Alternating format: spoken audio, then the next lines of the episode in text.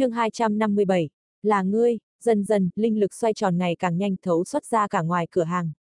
Dưới bầu trời, hàng ngàn bông tuyết rơi xuống mái nhà của cửa hàng cũng theo đó mà chuyển động, hình thành một đoàn bông tuyết xoay tròn, hướng ra bốn phía nhanh chóng tản ra.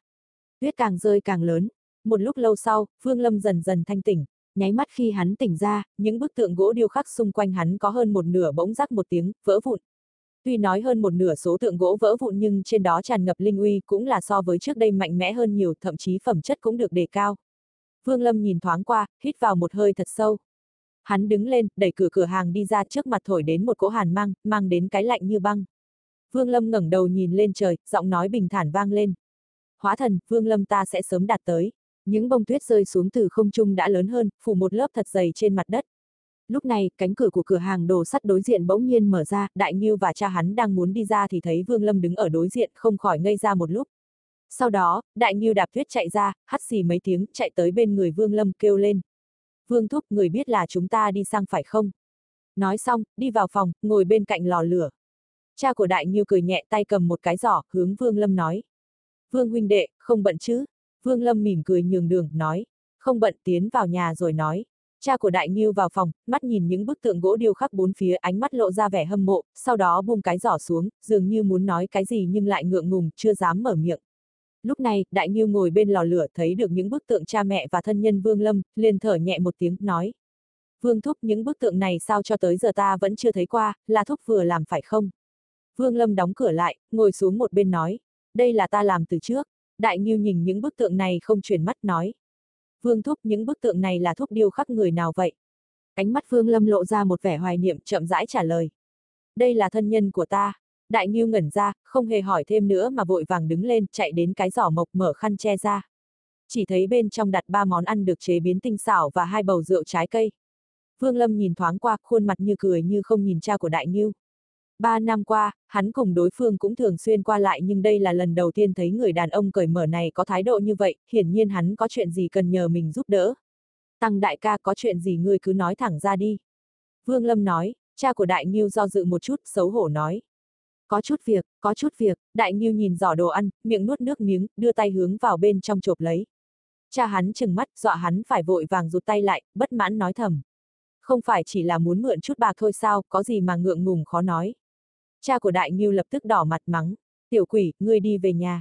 Đại Ngưu thè thè đầu lưỡi ra, nhìn sang Vương Lâm nói. Vương thúc cha ta ngượng ngùng không nói thì để ta nói vậy. Mẹ ta chuẩn bị thuê lại cửa hàng bên cạnh, làm cho cửa hàng nhà ta rộng ra, nhưng tiền còn chưa đủ. Cha của Đại Ngưu thở dài, nhìn Vương Lâm, bất đắc dĩ nói. Vương huynh đệ, đại tẩu của ngươi bảo rằng cửa hàng của chúng ta hơi nhỏ cho nên người đến mua bán cũng không nhiều. Thấy cửa hàng của Lý gia bên cạnh cho thuê nên đang tính thuê lại. Vương Lâm mỉm cười gật đầu, cầm lấy bầu rượu trong giỏ uống một ngụm nói. Cần nhiều không? Cha của Đại Nghiêu do dự một chút nói. Cửa hàng của hắn khá lớn, hơn nữa quan trọng nhất là phải thuê 2 năm, cần 50 lượng bạc. À, 32 lạng bạc, 30 lượng bạc là đủ rồi. Đại Nghiêu bĩu môi, nhỏ giọng nói. Rõ ràng là mẹ nói cần 82. Không đợi hắn nói hết, cha hắn đã hung hăng chừng mắt nhìn sang. Vương Lâm gật gật đầu, cũng không nói gì mà đứng dậy đi vào phòng trong, nơi này có một cái dương lớn, trong đó chất đầy toàn bộ đều là vàng bạc. Vương Lâm tùy ý cầm lấy một thỏi vàng, về lại ngoài cửa hàng, đặt trước mặt cha của Đại Ngưu. Sau khi nhìn thấy thỏi vàng, cha của Đại Ngưu lập tức ngẩn ra, vội vàng nói. Không cần dùng đến nhiều như vậy đâu. Vương huynh đệ, ngươi mau cầm lại đi ta chỉ cần mượn 30 lượng bạc là đủ rồi. Hắn cho rằng thỏi vàng này ít nhất cũng đến 10 lượng, so với con số hắn cần thì lớn hơn nhiều lắm. Vương Lâm cầm lấy bầu rượu, cười nói. Tăng đại ca, số tiền này không phải là cho ngươi mượn mà là tiền ta mua rượu. Từ nay về sau, mỗi ngày một bầu, rượu trái cây của ngươi không tồi, số tiền này cũng đáng 10 năm tiền rượu. Cha của Đại Nghiêu do dự một chút, khuôn mặt lộ ra vẻ kích động nói. Vương huynh đệ, chuyện này, ánh mắt Đại Nghiêu khẽ nhướng lên nói. Cha, người cầm lấy đi. Vương thúc bán một bức tượng gỗ điêu khắc có giá tới 10 lượng vàng đó. Sau khi trừng mắt nhìn Đại Nghiêu một cái, cha Đại Nghiêu hít sâu một hơi, cầm lấy bầu rượu, hung hăng uống một ngụm gật đầu nói. Vương huynh đệ cần gì phải nói 10 năm 8 năm. Chỉ cần người còn ở nơi này một ngày, ta đều mỗi ngày đưa một bầu rượu này sang đây. Vương Lâm mỉm cười, nhìn phụ tử hai người, nội tâm đã dần không còn lạnh lẽo nữa mà đã có một tia ấm áp. Một đêm đó, cha của Đại Nhiêu uống rất nhiều, hai bầu rượu hiển nhiên không đủ. Đại Nhiêu một bên hầu hạ, lấy thêm đến bầu rượu thứ 10 mới đủ uống. Cuối cùng cha của Đại Nhiêu uống đến say nhưng bàn tay vẫn nắm chặt thỏi vàng, bị Đại Nhiêu dìu đỡ đi trở về. Trước khi về, Đại Nhiêu còn nhỏ giọng nói với Vương Lâm. Vương Thúc loại rượu này của nhà ta còn nhiều, cha không cho ta nói cho người khác biết. Thực tế, nhà ta có cả một hầm rượu, có đến mấy hũ rượu lớn, đều là do tổ tiên lưu lại, nghe bảo phía dưới đất còn có không ít. Nếu không phải vì cha ta kiên quyết không cho mẹ đem bán, thì mẹ cũng không bắt cha đi vay tiền. Cha con đại nghiêu đi rồi, Vương Lâm ngồi bên cạnh lò lửa, nội tâm cảm động. Vàng bạc đối với phàm nhân mà nói là một số tiền lớn nhưng đối với người tu tiên mà nói thì cũng chẳng khác gì rác rưởi cả nhìn cũng không thèm để vào mắt. Hắn lặng lặng ngồi trong cửa hàng cầm lấy một đoạn gỗ tay phải huy động khắc đao, tiến hành điêu khắc. Thời gian thấm thoát đã ba năm nữa trôi qua. Cửa hàng nhà Đại Nghiêu đã mở rộng hơn gấp đôi, việc buôn bán quả nhiên cũng đúng như mong mỏi của mẹ Đại Nghiêu so với trước kia tốt hơn nhiều lắm. Nhưng theo đó thời gian rỗi của Đại Nghiêu cũng ít đi cả ngày đều phải giúp đỡ cha hắn làm nghề rèn. Chỉ sau khi kết thúc những công việc có liên quan đến cửa hàng, Đại Nghiêu mới có thời gian lê tấm thân đã mệt nhoài, mang theo một bầu rượu trái cây sang chỗ Vương Lâm, nhìn hắn điêu khắc tượng gỗ. Thân mình Đại như vì mấy năm làm nghề rèn mà càng thêm khỏe mạnh. Tiểu tử 17 tuổi này dù là giữa mùa đông giá rét cũng chỉ mặc một bộ y phục mỏng manh, không biết rét lạnh là gì. Chỉ có điều những nếp nhăn trên mặt cha mẹ hắn dần nhiều thêm. Tướng mạo của Vương Lâm so với 6 năm trước cũng có biến hóa, nhìn qua hắn không còn là một thanh niên nữa mà đã như bước vào tuổi trung niên, trên mặt dần có thêm nếp nhăn. Đây cũng là do hắn cố ý sử dụng pháp thuật tạo ra, dù sao nếu là một phàm nhân mà 6 năm cũng không có chút biến hóa nào thì đối với những người thuần phát thiện lương xung quanh cũng là một việc không thể tin nổi. Trong 3 năm qua, số lần từ đảo đến chỗ hắn cũng thường xuyên hơn. Gần như tháng nào cũng đến một lần, mang theo rất nhiều vàng bạc cùng với rượu ngon, chủ ý nhờ cậy dựa dẫm không cần nói ra cũng biết. Đôi khi trong lời nói cũng lộ ra mấy thứ này đều là thái tử hiếu kính. Đối với vị thái tử này, Vương Lâm cũng không có nửa điểm hứng thú. Hắn sở dĩ ở lại kinh đô mục đích là thấu hiểu cảm giác người phàm, khiến cho tu vi của mình đột phá. Tranh đấu quyền thế trong nhân gian, lấy thân phận của hắn, thật sự không muốn tham dự vào. Cuối mùa thu năm đó, lá mấy cây liễu lớn hai bên đường bị gió thổi qua ào ào lìa cành, rụng xuống, bị gió cuốn đi thật xa, để lại những cành cây trụi lá. Trên tất cả các con phố đều tùy ý có thể thấy được lá rụng. Vương Lâm từ trong cửa hàng đi ra trên người mặc quần áo rất dày, đầu đội mũ ra. Lúc này, nếu có người của triệu quốc hay sở quốc nhìn thấy Vương Lâm chắc chắn không thể nhận ra đây chính là tên sát tinh Vương Lâm, nhân vật oai hùng năm đó, giết người vô số tay nhuốm đầy máu tanh. Mặc dù là một số ít kẻ được hắn tha chết cũng tuyệt không thể nhận ra.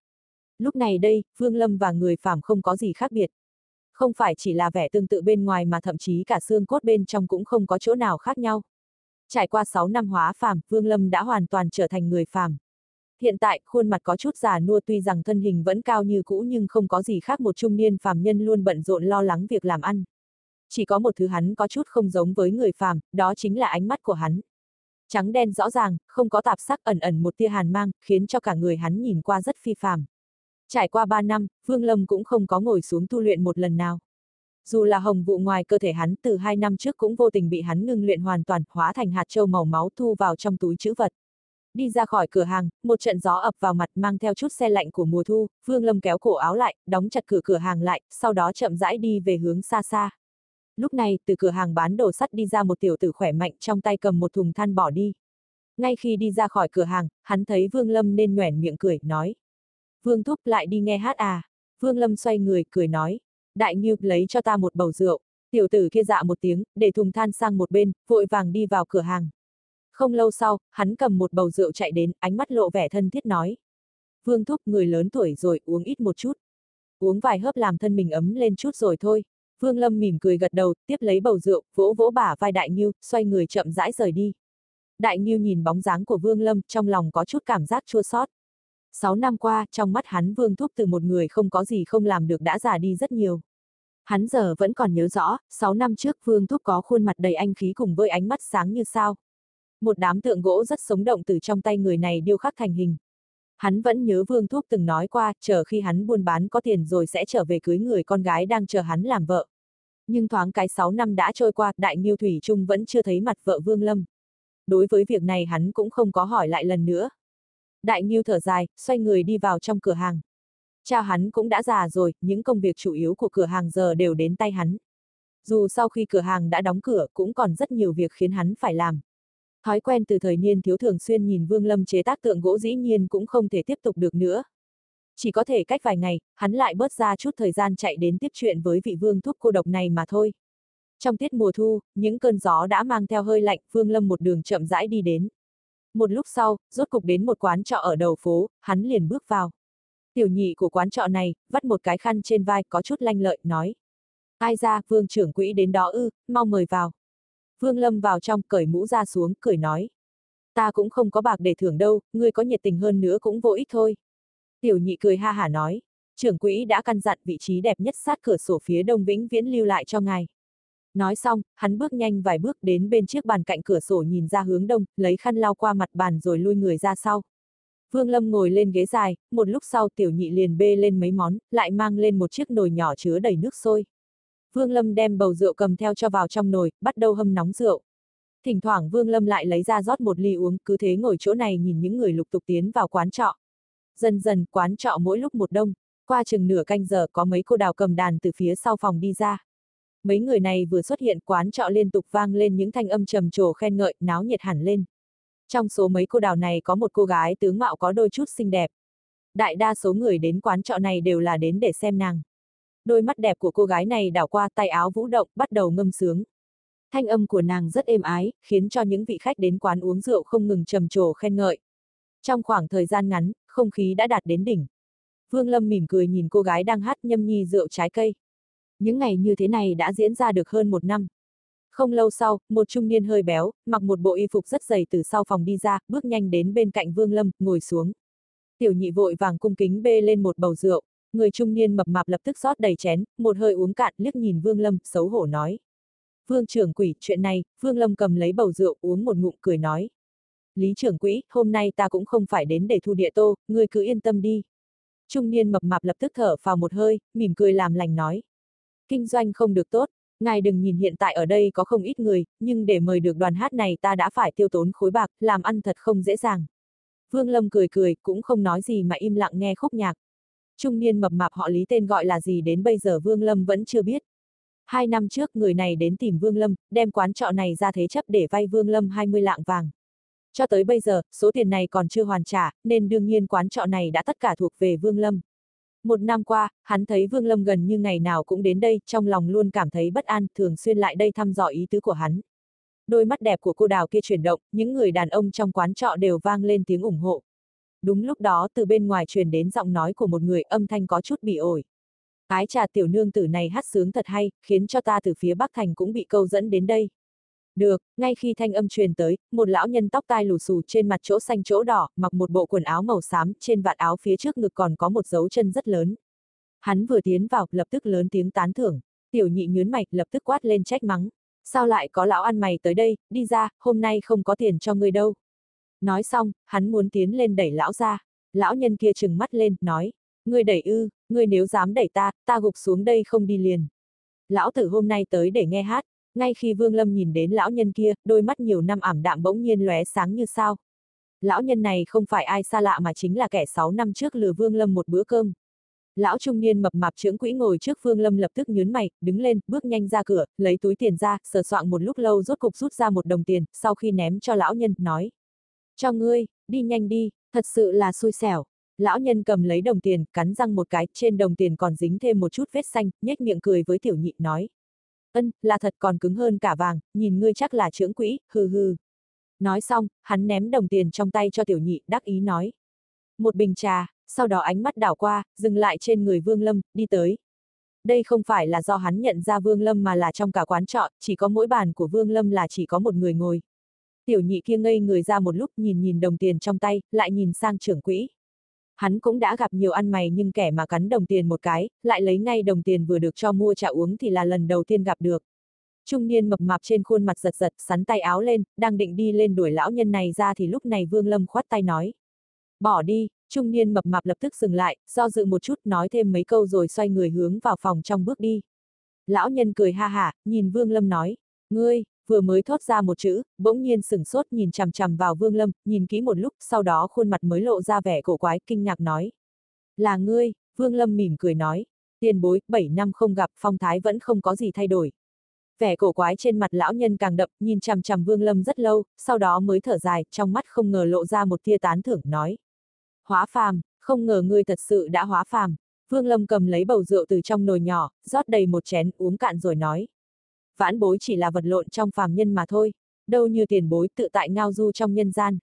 Lão nhân hít một hơi thật sâu, đoạt lấy bầu rượu tự mình uống một chén, nói.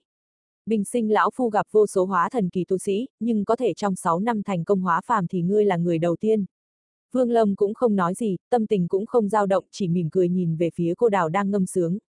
Lão nhân nhìn thẳng vào Vương Lâm, hồi lâu sau trong mắt càng lúc càng lộ vẻ tán thưởng, nói.